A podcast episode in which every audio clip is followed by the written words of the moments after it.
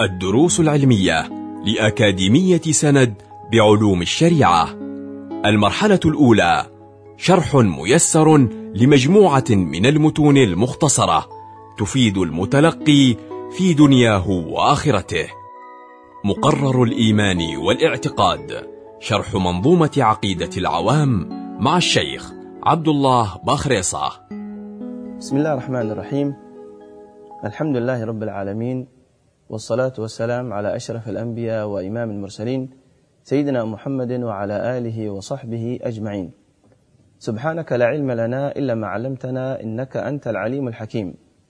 يا فتاح يا عليم يا فتاح يا عليم يا فتاح يا عليم افتح علينا فتحا قريبا برحمتك يا أرحم الراحمين. نواصل معكم شرح منظومة عقيدة العوام للإمام السيد أحمد المرزوقي عليه رحمة الله. حيث وصلنا إلى قول الناظم وغير إبراهيم من خديجة هم ستة فخذ بهم وليجة. تقدم معنا في الدرس الماضي الكلام على أولاد النبي صلى الله عليه وسلم من الذكور وقلنا أنهم ثلاثة وهم القاسم وعبد الله وإبراهيم. ثم يقول الناظم وغير إبراهيم من خديجة هم ستة فخذ بهم وليجة. أي أن أولاد النبي صلى الله عليه وسلم من غير إبراهيم هم ستة. وقد جاءوا كلهم هؤلاء الستة من السيدة خديجة بنت خويلد. وأما إبراهيم كما تقدم معنا فأمه ماريا القبطية. وأما أولاد النبي صلى الله عليه وسلم من السيدة خديجة فهم ستة. اثنان من الذكور وهم القاسم وعبد الله وأربع من الإناث سيذكرهما المصنف عليه رحمة الله. وغير إبراهيم من خديجة هم ستة فخذ بهم وليجة. فخذ بهم وليجة. أي املأ قلبك بمحبتهم وتعظيمهم وحسن الولاء لهم فهم أولاد خير البرية. سيدنا محمد عليه أفضل الصلاة وأتم التسليم. هم ستة فخذ بهم وليجة. وأربع من الإناث تذكر. رضوان ربي للجميع يذكر. فاطمة الزهراء وبعلها علي وابناهما السبطان فضلهم جلي. فزينب وبعدها رقية وأم كلثوم زكت رضية. في هذه الأبيات يتكلم الناظم على بنات النبي صلى الله عليه وسلم اللاتي جاءن من السيدة خديجة رضي الله تعالى عنها وأرضاها. وتفصيل هؤلاء البنات كما قال الناظم وأربع من الإناث تذكر. رضوان ربي للجميع يذكر أي رضي الله تعالى عنهن وأرضاهن. فهن بنات خير البرية صلى الله عليه وسلم. أولاهما فاطمة الزهراء. فاطمة الزهراء بعلها علي. فاطمة الزهراء قال العلماء إنما سميت فاطمة لأن الله تعالى قد فطمها وذريتها عن النار يوم القيامة. وكانت تسمى بالبتول لانقطاعها عن نساء زمانها فضلا ودينا وحسبا. رضي الله تعالى عنه وأرضاه. وولدت السيدة فاطمة وكان عمر النبي صلى الله عليه وسلم خمسة وثلاثين سنة. وقيل وكان عمره عليه الصلاة والسلام إحدى وأربعين سنة. وقد تزوجها سيدنا علي بن أبي طالب رضي الله تعالى عنه. وهذا معنى قول الناظم فاطمة الزهراء بعلها علي أي زوجها علي. وقد تزوجها سيدنا علي ابن أبي طالب. وقد أنجبت السيدة فاطمة رضي الله تعالى عنها وأرضاها ستة أولاد. ثلاثة من الذكور وهم الحسن والحسين ومحسن. وكان الحسن والحسين هما سبط رسول الله صلى الله عليه وسلم. كما قال الناظم وابناهما السبطان فضلهم جلي. قال العلماء معنى السبط هم أولاد البنت. فابن البنت يقال له سبط كما أن ابن الابن يقال له حفيد فهؤلاء أبناء بنت النبي صلى الله عليه وسلم فلذا يقال لهما السبطان. وقد قال الحافظ ابن حجر عليه رحمة الله وقيل للحسن والحسين صبت رسول الله صلى الله عليه وسلم لانتشار ذريتهما رضي الله تعالى عنهما وأرضاهما. وابناهما الصبطان فضلهم جلي أي أن ما ذكر في فضل هذين الشابين العظيمين أحاديث كثيرة وردت في فضل الحسن والحسين.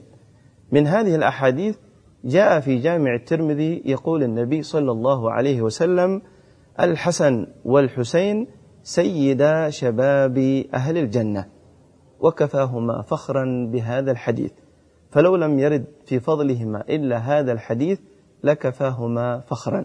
وهذا معنى قول الناظم وابناهما الصبطان فضلهم جلي إذا فاطمة الزهراء بنت النبي صلى الله عليه وسلم أول ما ذكر الناظم من بنات النبي صلى الله عليه وسلم.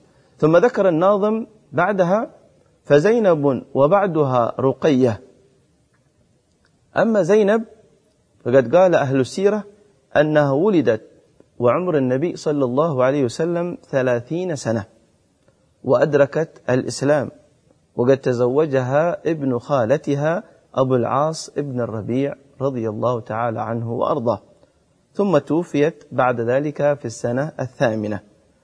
وقد قال أهل السير ولا خلاف بين العلماء في أنها أكبر بناته صلى الله عليه وسلم وإنما الخلاف فيها وفي القاسم.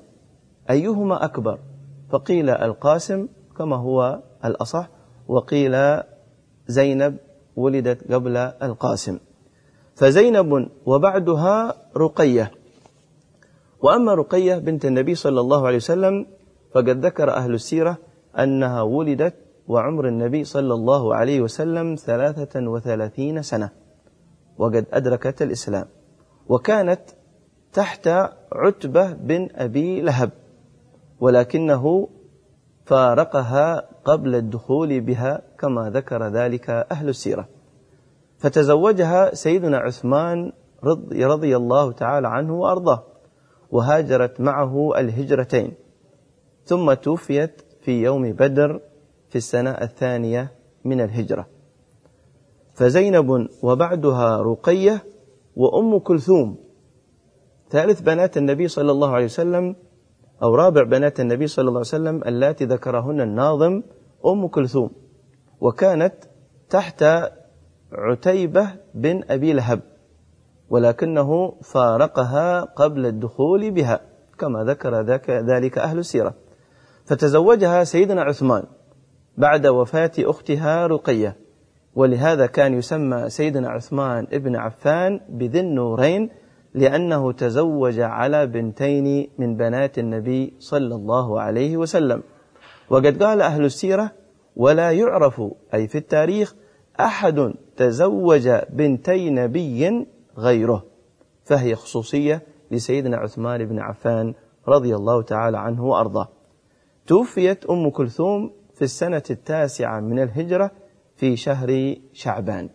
فهؤلاء هن بنات المصطفى صلى الله عليه وسلم الزاكيات الراضيات الطاهرات رضي الله تعالى عنهن وأرضاهن. وقد تكلم العلماء عن ترتيب أولاد النبي صلى الله عليه وسلم حسب الولادة.